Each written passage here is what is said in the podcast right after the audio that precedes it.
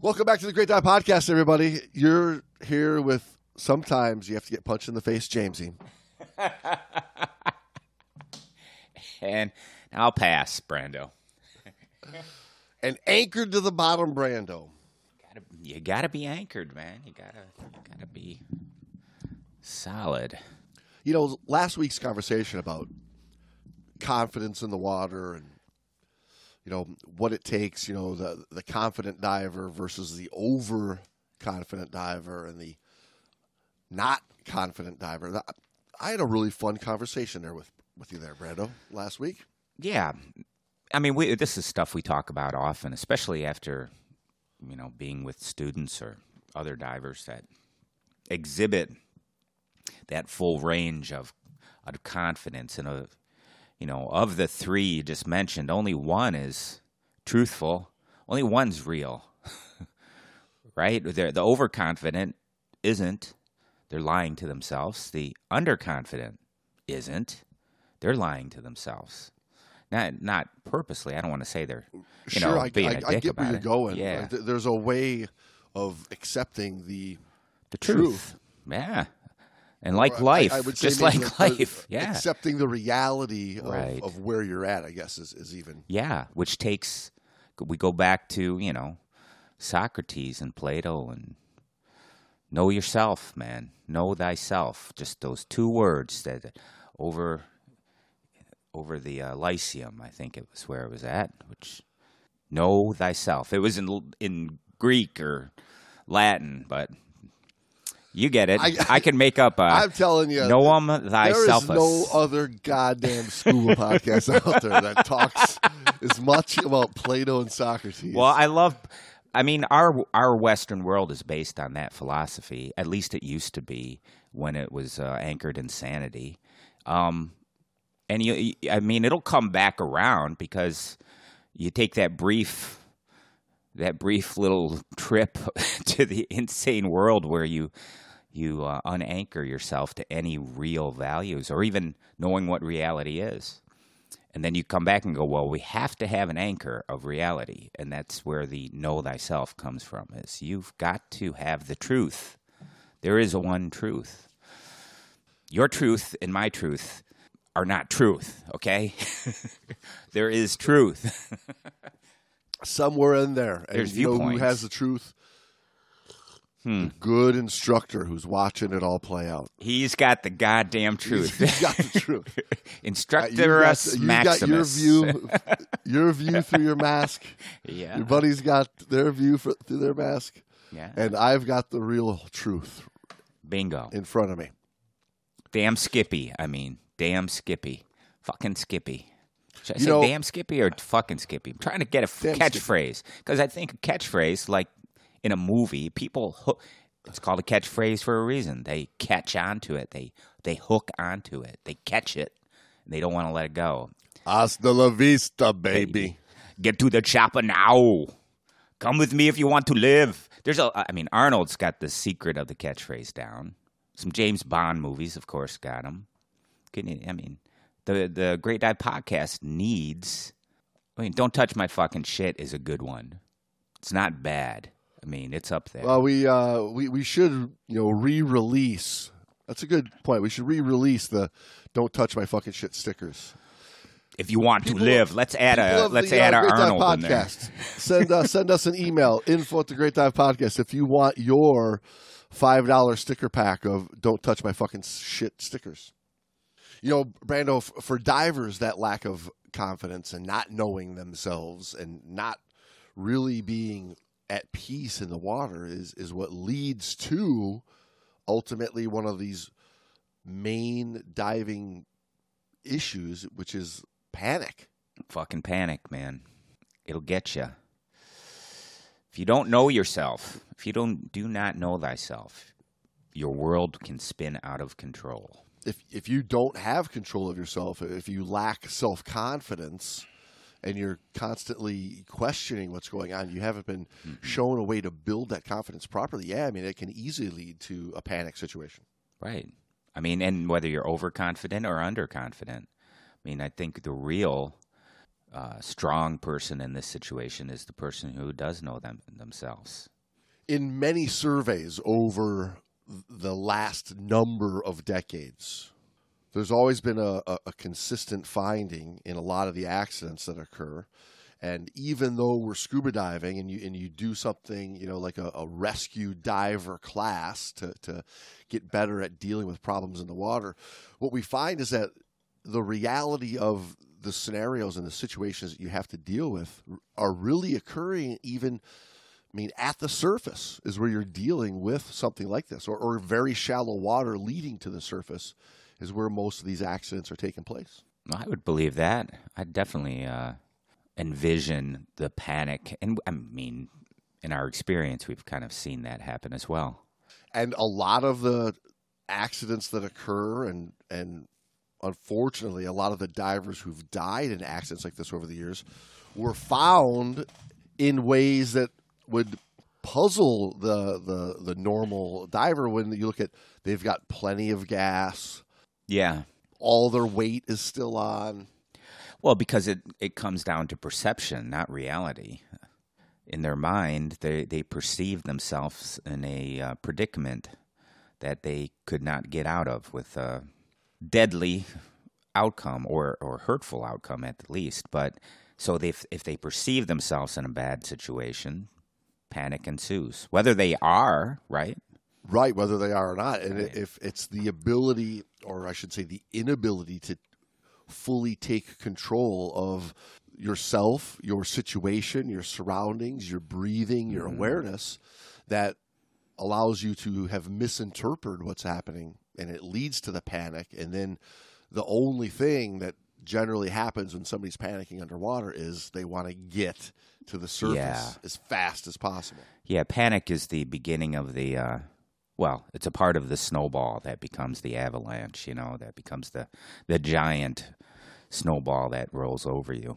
So, yeah, you think you think about it, and and, and how of, how these situations um, begin and and then grow rapidly. Uh, it's all about perception, and that perception usually is a misperception. It's usually, like you say, they have enough gas. They their equipment isn't broken. They're they're. It's a misperception. It's uh it's basically you lied to yourself. You're lying to yourself. When you lose control of your breathing and yeah. you're spiking that C O two and it's poisoning your brain, it's it's easy to to lie to yourself, or it's yeah. easy to misinterpret of of what's going on. Well, you're not thinking clearly, and that's uh, an effect of C O two. Right, I mean, right, it's a big which one. is not the which is not the place to be mentally when you're underwater.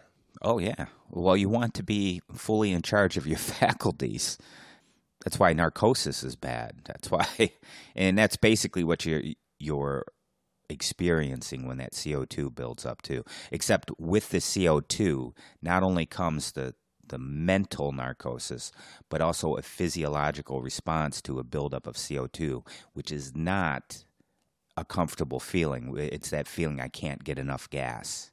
I need more gas because that C O two triggers the respiration uh, urge, the urge to inhale and exhale more and more.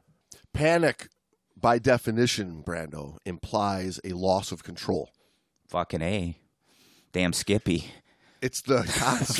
Fucking Skippy. it is, it's the consequence of the perception by an individual that he is not in control of the situation in which he finds himself. And a loss of control is a most fearful stimulus. It is a most fearful stimulus. But, I mean, isn't why you isn't that why you have a few cocktails so you lose a little control?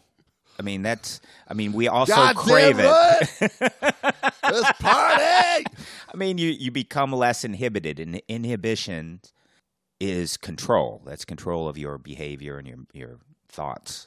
Whereas you, people have a few cocktails, so they become less inhibited for that very reason. So there's a balance is what I'm getting at. Yeah.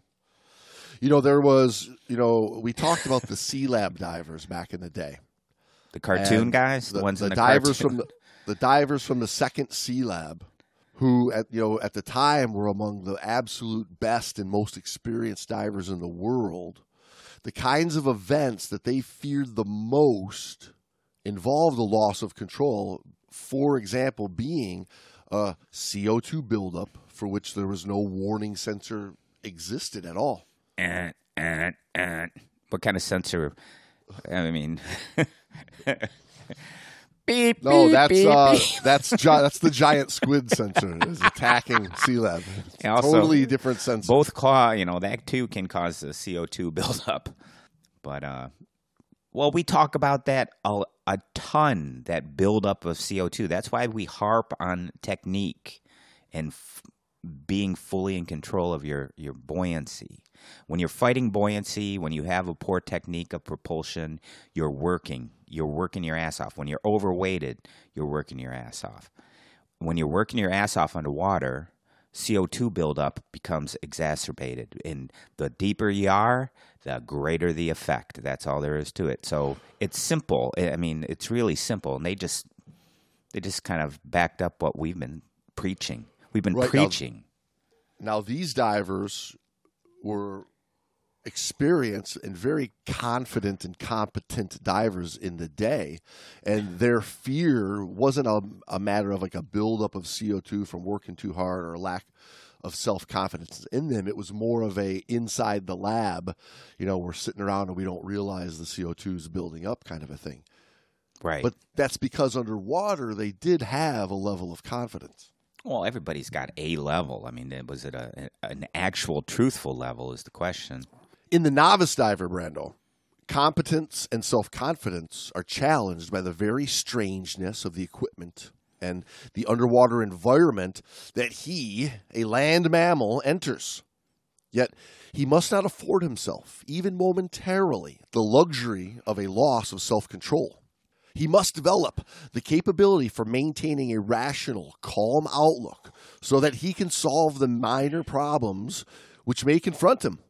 Panic has been described as blind, unreasoning fear, and this lack of reasoning has been associated with incidents where the victim has repeatedly used an inappropriate response in an effort to save himself. An example might be the person who begins to feel uncomfortable and struggles with his arms and legs to keep his head out of the water. The hard struggling does result in keeping the head higher, but it also increases the workload, and the body responds by increasing heart rate and respiration rate. Thus, the individual soon reaches a point where he cannot sustain this excessive workload and becomes exhausted.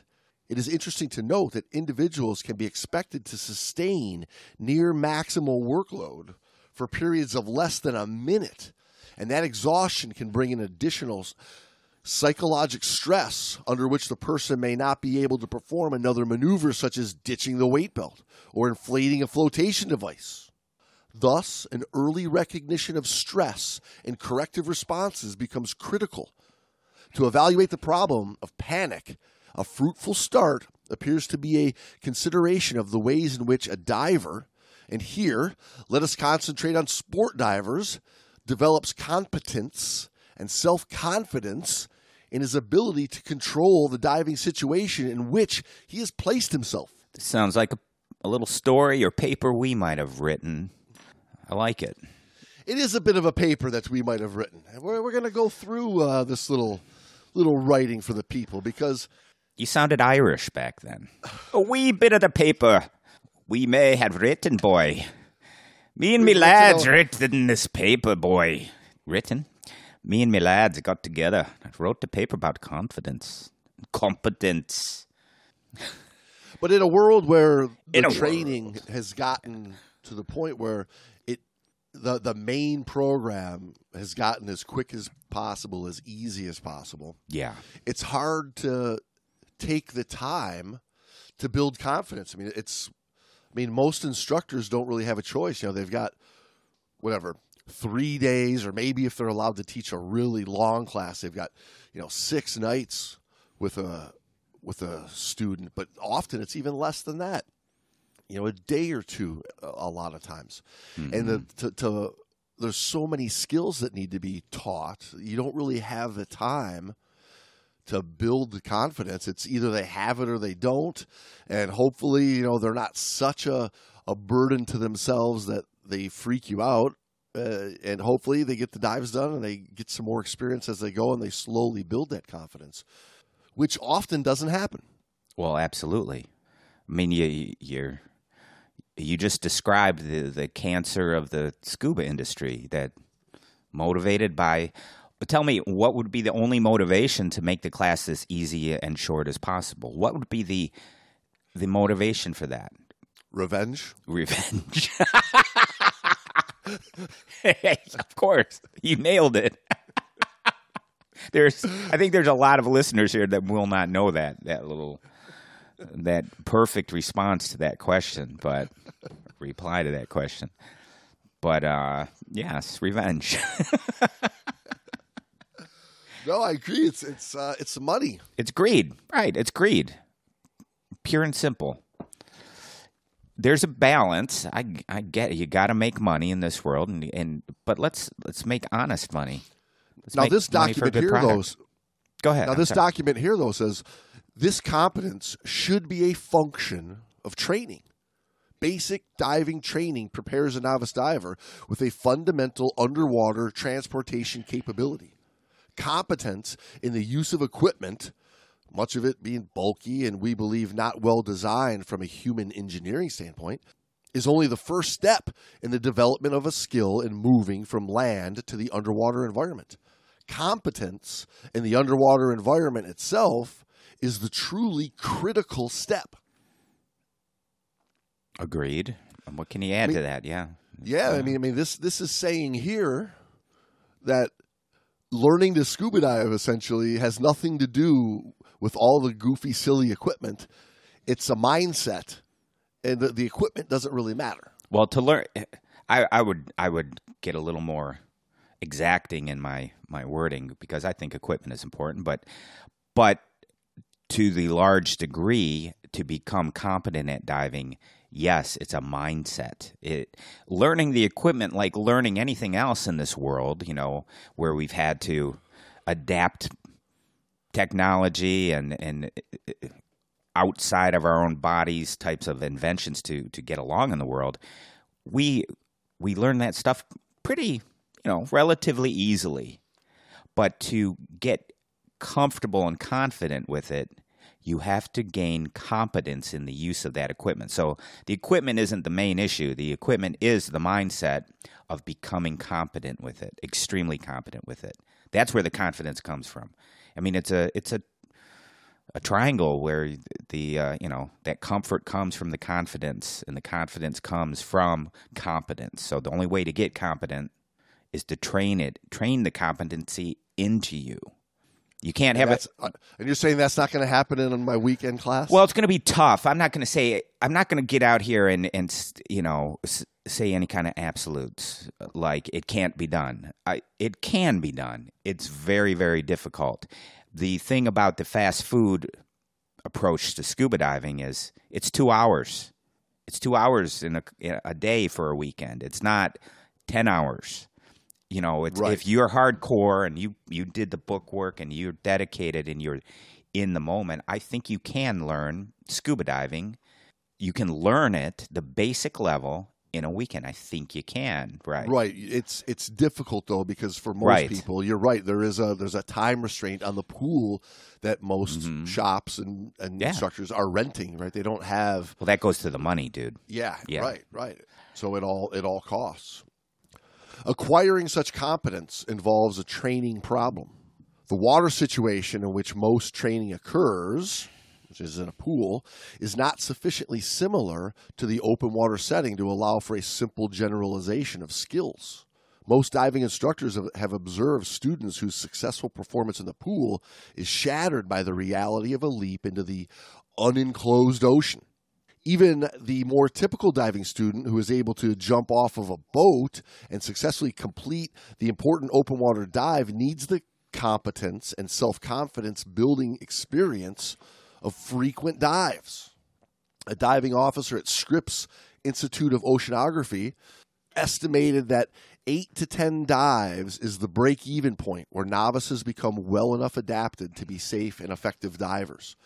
While it is manifestly impossible to establish an accurate requisite number, we believe this estimate is more appropriate to a selected population of divers, and that twelve to fifteen open water dives may be a bit more realistic as the number required before the average scuba diver is truly controlled and competent in both equipment and environment. Which is a lot different. Those numbers don't coincide with the the open water course requirements for open water certification. Am I right?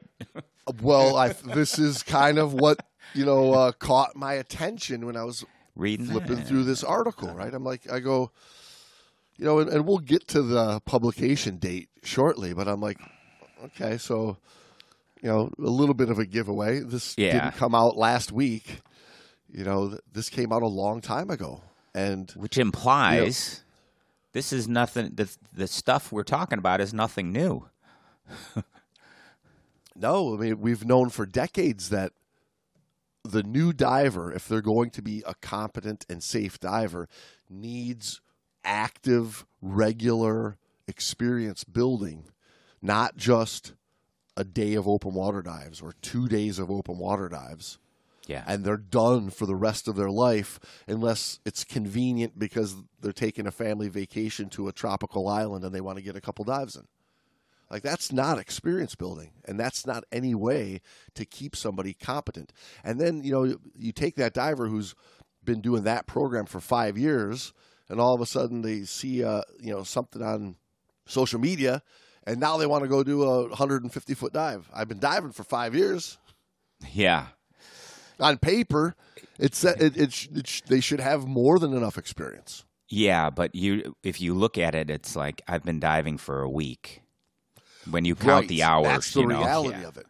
They say here that we feel that there are specific aspects of diver training that need careful consideration and strengthening to ensure this controlled diver. First of these aspects is the sequence of experiences and training to develop competence and confidence in equipment, and the student's ability to use it requires more than the usual demonstration beside the pool. Clearing the mask on the pool bottom and doffing and donning, programming by logical step from simple to complex is absolutely essential. Agreed. Easily. I mean, that's a... It, I mean, I mean here, right here he's saying clearing your mask on the bottom of the pool is not sufficient to send you to the open water real life world. Well, exactly. And doing it once is not mastery. And and that's, I mean, we're, we're getting to the nitty gritty of some of the points of contention with the mainstream open water course and other courses in the mainstream scuba industry.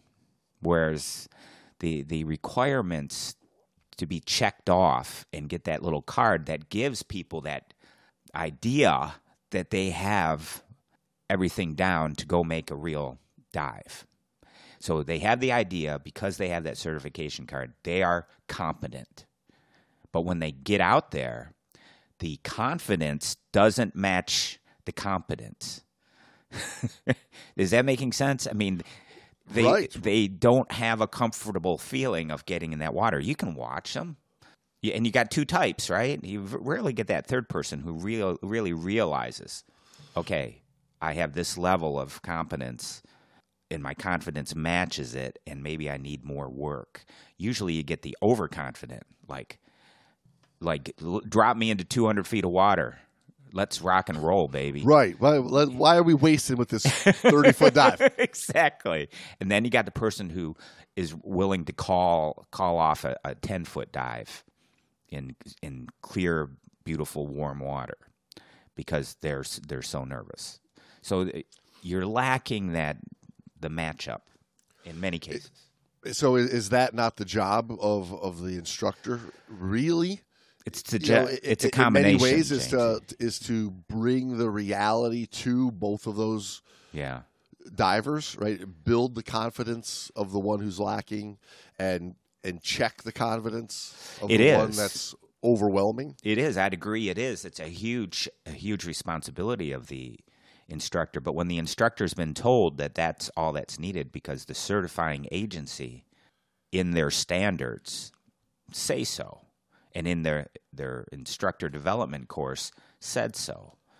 I mean, when the standards and requirements for an instructor is one hundred dives, how much how much do you have to bring to the table that can really identify these issues with people?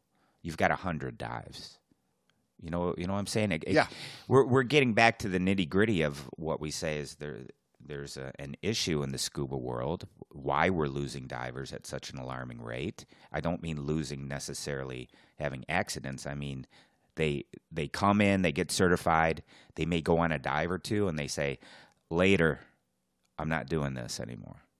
Uh, so they leave. And we, we that's what I mean is we're losing divers at an right. alarming rate, right? Do you know Len Greenstone by any chance? Old Lenny.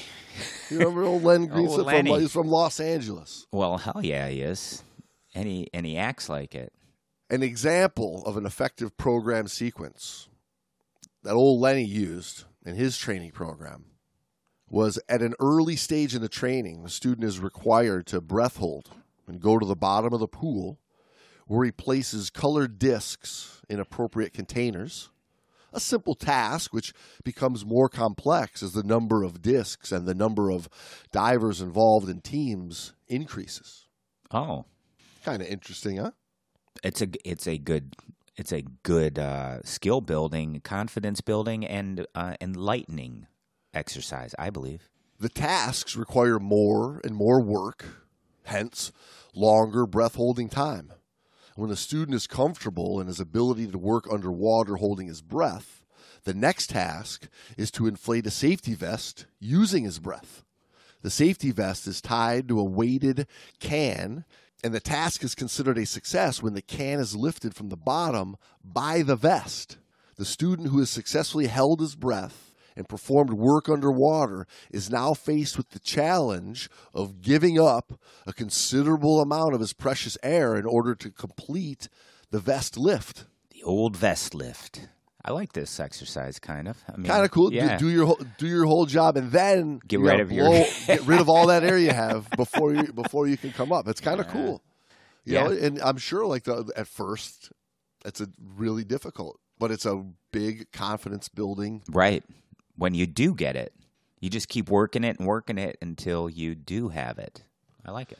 Old Lenny said that uh, at first his students can't believe it being even possible that they could do this. But after a sequence of tries, he says, usually about eight times. Not once, Brando. Eight times? You mean you don't have it mastered after one time? With increasing confidence in his ability to blow air into the vest and have enough to return to the surface safely, his work is attended by success. The reward is a significant increase in self-confidence, reinforcing the completed act and setting the stage for the next requirement. Is it, with, step, is, is it within standards, this little this little uh, exercise? Um, it's probably not in, the... in there, which means it's outside um, of. Yeah. Warning. Um, uh, the Great Dive Podcast features unrehearsed banter between two dive buddies. Some of the things they say may be sarcastic or obtuse and could be taken out of context. Do not use this show in place of proper scuba education. We have to put our official damn, disclaimer. Damn fucking Skippy. Damn it. Yeah. But he says that this step-by-step sequence of increasing demands and growing accomplishment is more efficient than the frequent examination elimination approach, which assumes already established competence or failure. Greenstone's use of many bright colors in the various exercises, such as different colored washers, adds a subtle touch by providing clear cues in a game-like manner. That's a great approach, building a complexity level with the skill. In other words, you start start base, basic, and move into more complex. Instead of just, you know, the the, the same old silly, very basic skill. And once you've got that, you get that level of confidence. Like you can do a very basic thing. In reality, the things that happen to you or the occurrences are not that simple.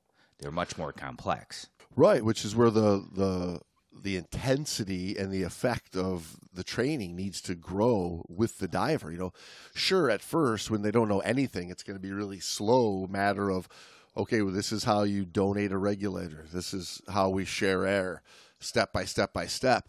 But if that's the only way you've ever trained doing an air share, and you have never experienced a realness of, okay, you're out of gas, you need to go get gas now, and have it come out of nowhere, right? You haven't really trained that skill at all for when the day that it comes, it's going to be like, what? Yeah. That's not how my instructor did it. No. I, when my, my mask got kicked off, it, it wasn't, it wasn't you asked. Didn't tell me you I didn't kick my mask off. I did not give permission for my mask to be kicked off, or I did not give permission for the person to run out of gas. I didn't, we didn't set up across from each other and I didn't say swim okay. at each other. Right. The reality of it is, in reality, your mask gets kicked off. In reality, people grab your regulator out of your mouth and panic ensues, right? Right. And, and this real. is where he's going. Like, this yeah. is how we get past this. Yeah. He's saying, in any good training situation, repetition of a task is important, but only if the repetition is designed with cues and rewards to lead the student into a response chain of increasing complexity and success. Repeating a task successfully a number of times should occasion an automaticity about the skill performed so that the person need not concentrate so much on his attention on performing it. It, it becomes, it flows through you. We say this all the time. It has to be overlearned to the point where you do it without thinking. That's the whole idea of the, you know, the Zen, yeah, Zen the, stuff, right? That's the automaticity that he's talking about. Exactly. It comes without thinking. And, and many of the the incidents you, you read about, or many of the circumstances you find yourself in underwater, A, they're not planned, right? They, nobody's like, and when I say planned, it's not it's not part of the dive. I didn't say you're, we're going to come down here and run out of gas. I didn't say we're going to have free flows. and uh, Wait, get, wait, didn't you say we were going to do embolisms at, uh, at forty-two minutes? Exactly. I mean, I didn't say the visibility was going to go to shit because you, you kick it all up and now we can't find each other or find our way back to the the upline. All that stuff is not like, hey, let's go, let's go fuck up this dive. That doesn't right. get planned. What happens is it comes out of nowhere. And if you're all you've got in your repertoire or in your toolbox is your instructor asking you to take your mask off and put it back on, and that gets checked off, and you get the handshake once, twice. I don't care if you did it a half a dozen times in your course. Not enough. It's not enough, and it doesn't prepare you for the reality of mask gets kicked, it falls off your head, and sinks to the bottom, if there's a bottom, right? Right, right.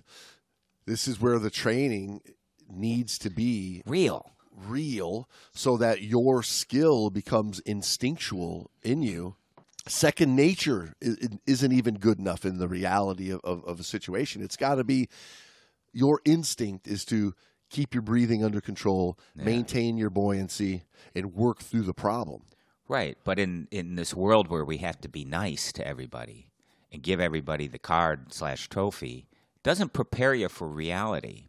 Reality isn't always like a nice guy. Hey, I'll, I'll, come on, give me your mask. Reality is not a nice guy. There's a good catch. Reality there is you. not a nice guy. Oh, Write that oh, down. Hang on. Can be beautiful, reality, but he's not nice. And, and he, he doesn't care whether he's nice or not nice. This, indeed, is the basis of complex learning. If a person had to concentrate on a basic motor task such as walking... You know how to do that, Brando? You put one foot well, I know, on the other. You kind of shift your balance to that forward foot. And, and then I know people. Move the second foot forward. And then, you know that uh, that thing walking? I know people, man, that it's taking ninety-five percent of their faculties, their mental faculties, to just walk down the street. Right. and then, But then add in a complexity like Chew gum. Ask them, ask them a question and then try to have a conversation. Oh, at the same time. Oh, we're having issues, yeah. It's like that with anything, though. I mean, anything you've got to really focus on doing to do well, it it, it absorbs it absorbs the damn uh, energy available, the, the focusability available, or the mental energy available. And we talked about this and last week with the pie chart and all that. Right, like, yeah. Like if you if you still have to walk thinking like that, left foot, right, stay balanced, okay, shift weight, right foot, mm-hmm. stay balanced, you're not going to be able to carry on a conversation. You're not going to be able to notice that there's a train, you know, right. and you're, you're on walking, the tracks. You're on the tracks trying to walk across the, the track. Uh-huh. You're, you're never going to be able to see that if that much of your brain is eaten up by the pie chart of just the physical tasks right. of stepping one foot in front of the other in order to walk. I concur. We take such automaticity of skills entirely too much for granted. While the term itself is somewhat questionable, the learning theorists we may refer to such development as overlearning. The learning that becomes established under conditions as close as possible to the circumstances under which the responses will be performed allows for generalization of these skills to the new situation. It's like you wrote this overlearning article, Brando. Many, I mean, everything there, this uh, article is detailing or addressing, are, are, which amazes me. It's the basis for which we, we kind of want to approach scuba training, which is you need to have a high enough level of competence. It's got to be so overlearned that the responses are without the, the need to put a lot of mental energy into. And the actual art and skill and, and activity of diving requires very little of your conscious effort, that it goes through you. You just, you're doing it. You've learned it well enough that you... you do it, right?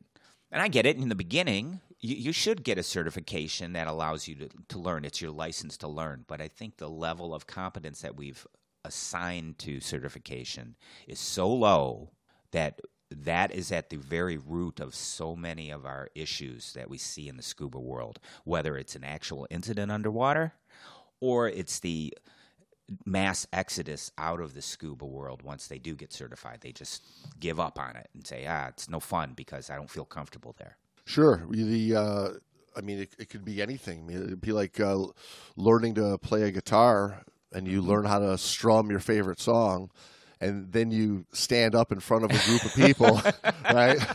And uh, your uh, your vo- yeah your your voice cracks once, uh, uh-huh. your zipper's down. Uh, somebody walks past you and bumps uh, and bumps your guitar and detunes the E string. Uh, you know, you, somebody's laughing at you. You go, "You suck," right? Yeah. Because you, you all you've done is like in a very controlled area. You you memorized you know. a pattern of three or four chords, right? Without the the input of the rest of the world coming at. Well, you had you had the false in, but you had the family. Okay, maybe you had your family, those who loved you, who are not going to hurt your feelings. And in guitar playing, they they can go about and lie to you about your actual skill level, tell you how great it was, how beautiful the music was that you did. My mommy said I'm the best song singer. Now, because the ramification or the consequences of being bad at it are mostly on the listener. They're like, ah, my ears. But now you look at, or a guitar teacher who has been instructed by his certifying agency to shake the hand and tell them how great they are and tell them, okay, well, but you got this one place you need improvement, and give them a card that says, you're a guitar player now. Go for it, baby. Go do some live gigs. Right. And if the ramification... You're going to learn a, you're going to learn a lot of that first live gig, I tell you. If the possible consequence of going out there and running into any problem is, you know, somebody...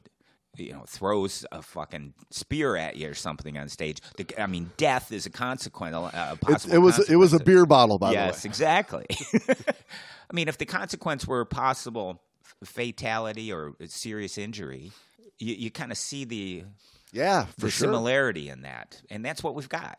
During World War Two, combat troops in the South Pacific often reported that the jungle training they received in Hawaii was tougher than the conditions they encountered in the actual combat situations. What this probably signified was that the overlearned behaviors established in the training situation developed a level of confidence and competence that prepared them for a difficult task, The training situation is a controlled one where behaviors can be developed under laboratory conditions to be used later in the real world. We could derive much from this in our own diver training. You fucking think? I mean, right there just says this, this just spells out what happened to the scuba world, okay? Because, I mean, this uh, I go back to my military training, and they said, we're going to train you the best we can. But the thing is, our hands are tied because we we don't want to kill you in training. Reality is, the task you're about to undertake has real-life consequences of you being dead. And we know this. We know this going in. So we're going to train you up to the edge. It's not going to be fun. You're going to be, oh, but they yelled at me. Who the who the fuck cares if somebody raises their voice to you? Are you are are we going to be serious? You've got a real job. You've got to save lives. You've got to help people. And you've got to put yourself in danger to do so. Now, that's the military type job, right? That's what I, I was tactical medevac, rescue, firefighter stuff. Those are part, that's part of the job. And I get it. And, and that's how it should be. Scuba diving isn't quite at that level, but the, we have real life fatal consequences for being a dumbass underwater. Right. And if, with your first experience to anything even remotely close to that is a real life situation, you're going to be you're going to be fucked. In a, yeah, yeah, you, you'd say you're going to be fucked. Damn, like, Skippy, like you're going to be fucked. Like if you're if your training, you know, builds you for the reality of, of consequences, and it's anything less than that, mm-hmm. and you've overlearned and you've overtrained. Think of how confident you're going to be, how you're going to handle and, this stupid shit, right? It's stupid shit. I mean, it's going to be like, oh, this is stupid shit. This is, this is nothing compared to right. what I was doing in my training. This right. is a piece of cake. And I know they, the the mentality was, we don't want the instructors to put students in real danger. Well, when the instructors only got one hundred dives. Thank yeah, you. But why did they why did they loosen those re- requirements, Jamesy? Well, it all comes full circle now, doesn't it? It does, because they wanted more instructors. Why did they want more instructors? You can't have more divers without more instructors. You can't sell more equipment without more divers. Right. So therefore, we need more instructors to teach more divers to sell more equipment. And the only way we can get more instructors, instead of going the way to get more instructors, is attract talented, re- well-abled instructors that are skilled, that have a lot of experience. So instead of doing that, because that takes time and we'd have to pay them adequately, let's just have the guy who's super passionate. Do you remember how passionate? Well, I'm still that passionate. I think I, I know you are. I did it to get chicks. Well, I, I didn't necessarily do that. That's always part of it. It's a, if you take that pie chart, it's a good portion of it. But but there is the that first breath you took underwater, and you, when you were yes, just like, yes. oh my fucking God, this is uh, this. I want to do this forever, and I want to share this with people. I mean, you got to have more than that passion. That passion gets preyed upon by the agencies because the the new instructors, they don't know any better. They think the agency knows. They're they're smart. They would know one hundred dives. I've got one hundred dives. I'm ready to rock and roll. I'm going to become an instructor and spread the gospel of scuba, and I'm not really prepared, nor am I going to be able to teach a well-rounded course to a new diver. Another important advantage of sequenced learning experiences in diver training is that the diver student who is programmed to develop increasingly complex and varied skills is, in a real sense, competing with himself and his environment to achieve success. This is the only kind of competition that is acceptable in diving. The diver who is supremely proud that he uses less air, dives deeper, stays down longer than his cohorts, is a potential hazard to himself and his diving companions. During diving, there is also the matter of being afraid of looking foolish. This response can often be greater than the fear of injury in students, as well as trained divers with status involvements. Fear of looking bad in front of other students, instructors, girlfriends or boyfriends, spectators on the beach, et cetera, can become sufficiently important to cause an individual to override his caution and take a chance, hoping that things will be okay. Too often, this type of behavior ends in a crisis requiring assistance. Divers cannot afford the luxury of this kind of self-deceit. They must know their limitations and not exceed them. To gradually increase your own skills is healthier, more rewarding, and a good deal safer. The confident, controlled diver is a conservative diver. Yeah, especially in the, you know, first several years of diving. You you dive very conservatively. You've you need to get your uh, your sea fins, if you will. You need to you need to become very comfortable underwater, and you need to have gone through several uh, mishaps. Things have to go wrong for you to, and you need to handle them in order to gain the confidence of moving forward into more complex environments, deeper dives, more equipment, et cetera. Right. If you haven't had a, a, a situation that spooked you slightly, you're probably not ready to be teaching.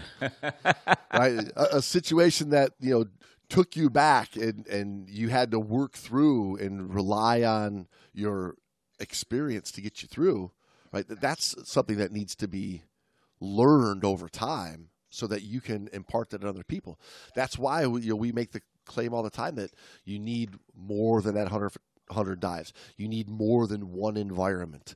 You need mm-hmm. something bigger to draw from if you're going to teach new divers. New divers, right.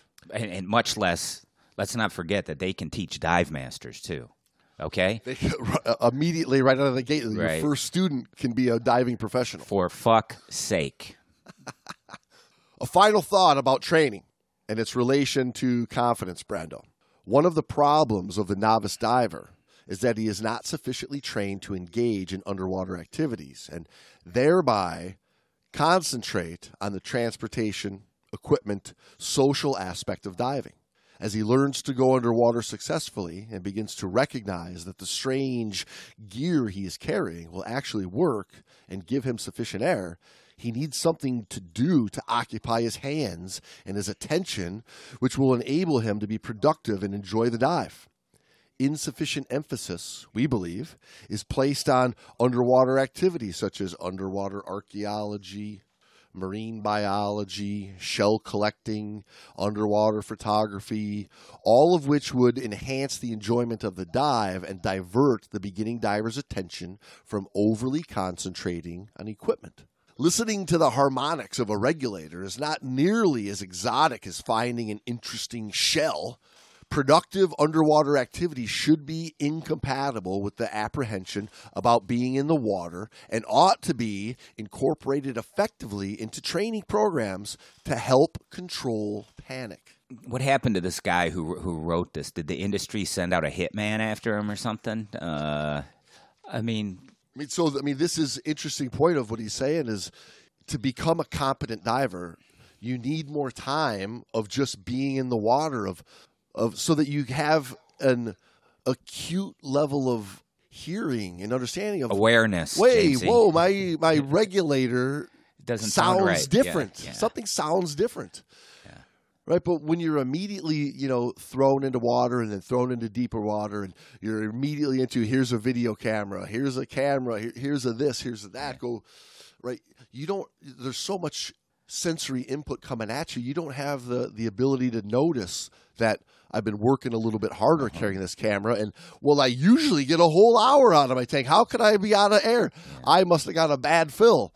Yeah, and I think you're you, just barely touching this subject or this idea. I'm, I look at it also, you know, we go back to the old car thing. You know, my kid's just learning to drive a car, and I get in the car, and uh, I'm like, you hear that?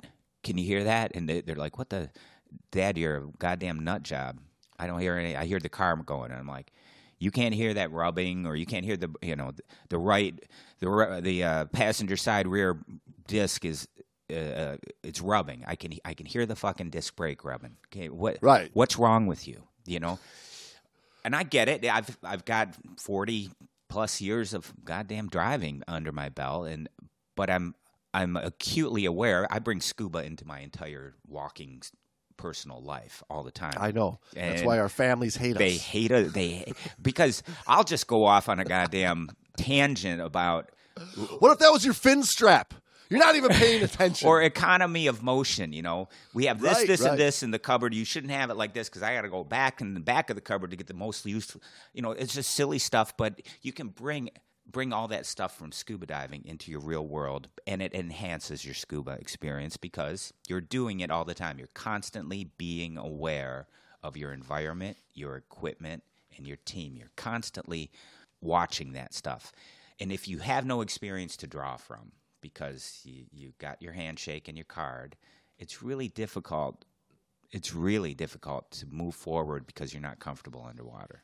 All everything you're talking about, that awareness level of minor ad- acoustic changes in, in the breathing of, of your regulator or your equipment, those minor little subtle changes, if you are not situationally aware and you lack the experience to have noticed these things in the past and experience the consequences of letting that shit go, meaning being in fucking la la land in your head and you you you have the consequence, you live through it, thank God, and then you can reflect and go, I did hear a, a small change in my breathing or my regulator, and it resulted in, you know, a malfunction here or a free flow or whatever happened, you know. You need right, that. Or, or something like where you, you hear bubbles behind your head. But, yeah. but you don't pay attention. Uh-huh. You, you, oh, something's bubbling. It's probably the bubble fairies. Then you look at your gauge like, whoa, I'm fairies. almost out of gas. I almost ran out of air. Holy cow, we better go up. The bubble fairies are using my gas. But, right, but but be able to, but being able to correlate that sound with that needle not being where it's right. supposed to. A consequence. Right? The experienced diver is going to realize that sound has consequences. What's that costing me? We can't keep pushing further and further into this dive. We have to be thinking the return home much sooner than planned. Yeah, and that's just one example. I mean, there's an infinite amount of things that can go wrong, really. I, I think there's an infinite. Maybe there is a finite amount, but the finite well, number is huge. I, I, I think there's only so many possible things, but I think there's an infinite way that you can combo them up. And right? Infinite environments and infinite teammates and infinite qualities or characteristics of you on that day. Yeah, I mean, so, there's only twelve notes you can play in music, but, but music is infinite right, in what you can construct with it. And I think, I think you know, problems underwater are, are the same way. I mean, there's only so many places things can leak, but how that leak develops and what it results in and when it happens could be infinite. And now you go to, you know, our teaching methodology, which is I can't teach you, I cannot put you through every scenario. I do, we don't have enough time, and, and it's, again, almost infinite. So I have to teach you uh, a, an ability to, to handle problems when they come up to you or at you unexpectedly, like they will. I, I, right, which is teaching you an underwater philosophical base exactly. of how to approach the dive. How to approach a dive, which is, you know, Murphy's on my dive all the time. Something's going to go wrong and it's going to happen at the worst possible moment. How, you know. How am I equipped to handle it? What do I have with me? What do I have to do to remedy the situation and prioritize the issues, especially as the dives become more complex? When you start getting into the deeper dives, when you start carrying a big a B A C, a big-ass camera with you and, you know, extra bottles, and which means everybody's like, oh, extra bottles means extra, extra gas. No, extra bottles mean extra regulators, extra equipment, and extra failure points. That's what it means. Absolutely. And I, I would say it's almost exponential. It's not just one oh, more yeah. model. yeah. Each one is exponentially more possible problems. Yeah. I mean, I, I reflect back on our, our little dives there at Isle Royal. The number of potential gear fuck-ups goes up to fucking skyrockets from our normal, okay, let's go jump in a, you know, and ex- examine this wreck here in Lake Huron at one hundred feet. No, let's go check out this wreck with a camera down at two hundred fifty feet. Whoa, wait a minute. Now the equipment and the complexity has gone through the roof. Yes, yeah. it's not it's not a linear climb. Mm-hmm. Exactly. Well, Brando, um, we are going to put this article on hold for the people because uh, we're just getting into the juicy stuff. You know, we're talking a little bit about the training up to now, but, but we're going to move, and, and this was written by um, – a Glenn Ekstrom, who a at Glenn the time, Not the Glenn Ekstrom? Oh, it's one of the Glenn Ekstroms. By the. A Glenn Ekstrom. He was an associate professor, diving safety officer out at U C L A. And we might as well tell the people, this wasn't an article that Brandon and Jamesy, you know, wrote, you know, a week ago.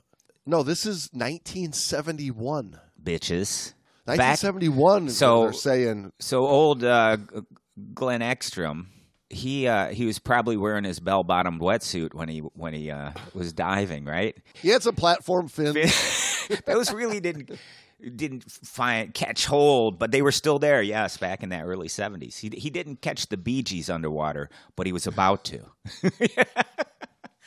Well, Brando, I got to tell you something. You know, th this weekend I, I won't be diving this weekend because I'm going to be up at my little brother's baby shower. Nice. Well, congratulations to your brother, to Zach. Shout out to Zach and Marissa, bringing in a bouncing bundle of joy. But you know, I will also have my bouncing bundle of joy that I'll be bringing up there too. A Not a baby, Brando. A no, bottle no, no. of bourbon. I'm talking about I'll be bringing my baby makers with me everywhere Whoa. I go. Yes, your baby makers. That's right. Our show today, once again, people, is sponsored by Manscaped.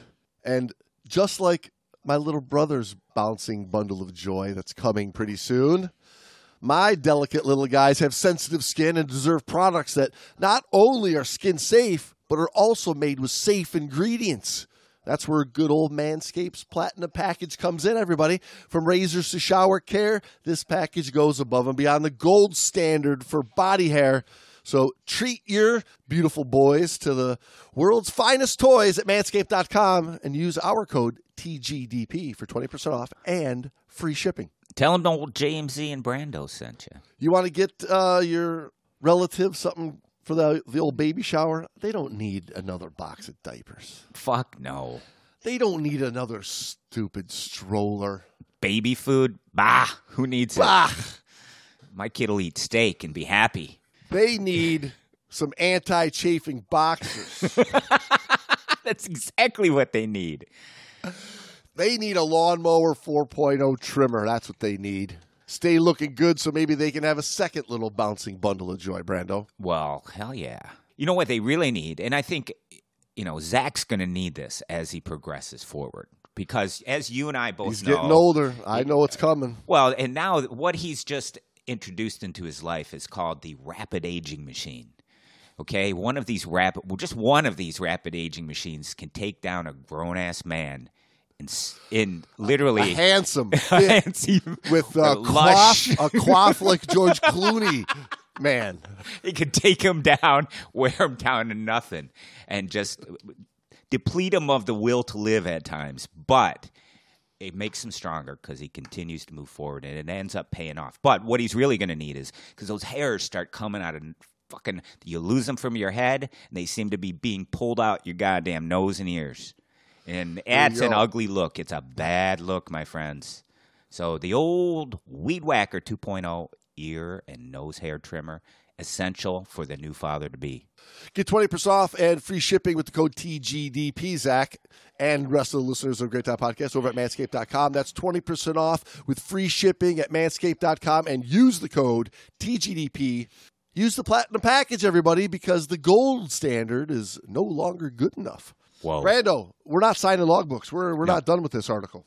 So, people, come back to us next week. We're going to finish talking about this situation of diver panic and what some people have been trying to tell us for fifty-plus years. And who's listening? Well, Jamesy and Brando are listening, but we need some, we need some mainstream bigwigs who are up there in their fucking penthouse goddamn offices writing standards and changes to standards like every other goddamn day. Here comes a fucking change. Remember when you used to have to fucking go into your manual and X out oh, a word and right. replace it with this word? And it was like yes. every other week. And I'm going, are you guys, do, are we, who's doing this is my thing. Somebody embolized because they lost a fin and dropped all their weight and inf inflated their V C shot to the surface. Right. Everybody needs to wear two fin straps. Change up they, they, standards. So everybody needs to. They they had flipper in the manual. We had to change them all to fins, which I agree. I agree, but we didn't have to Anyway. All right, everybody. We will wrap things up about diver panic next week. Damn Skippy.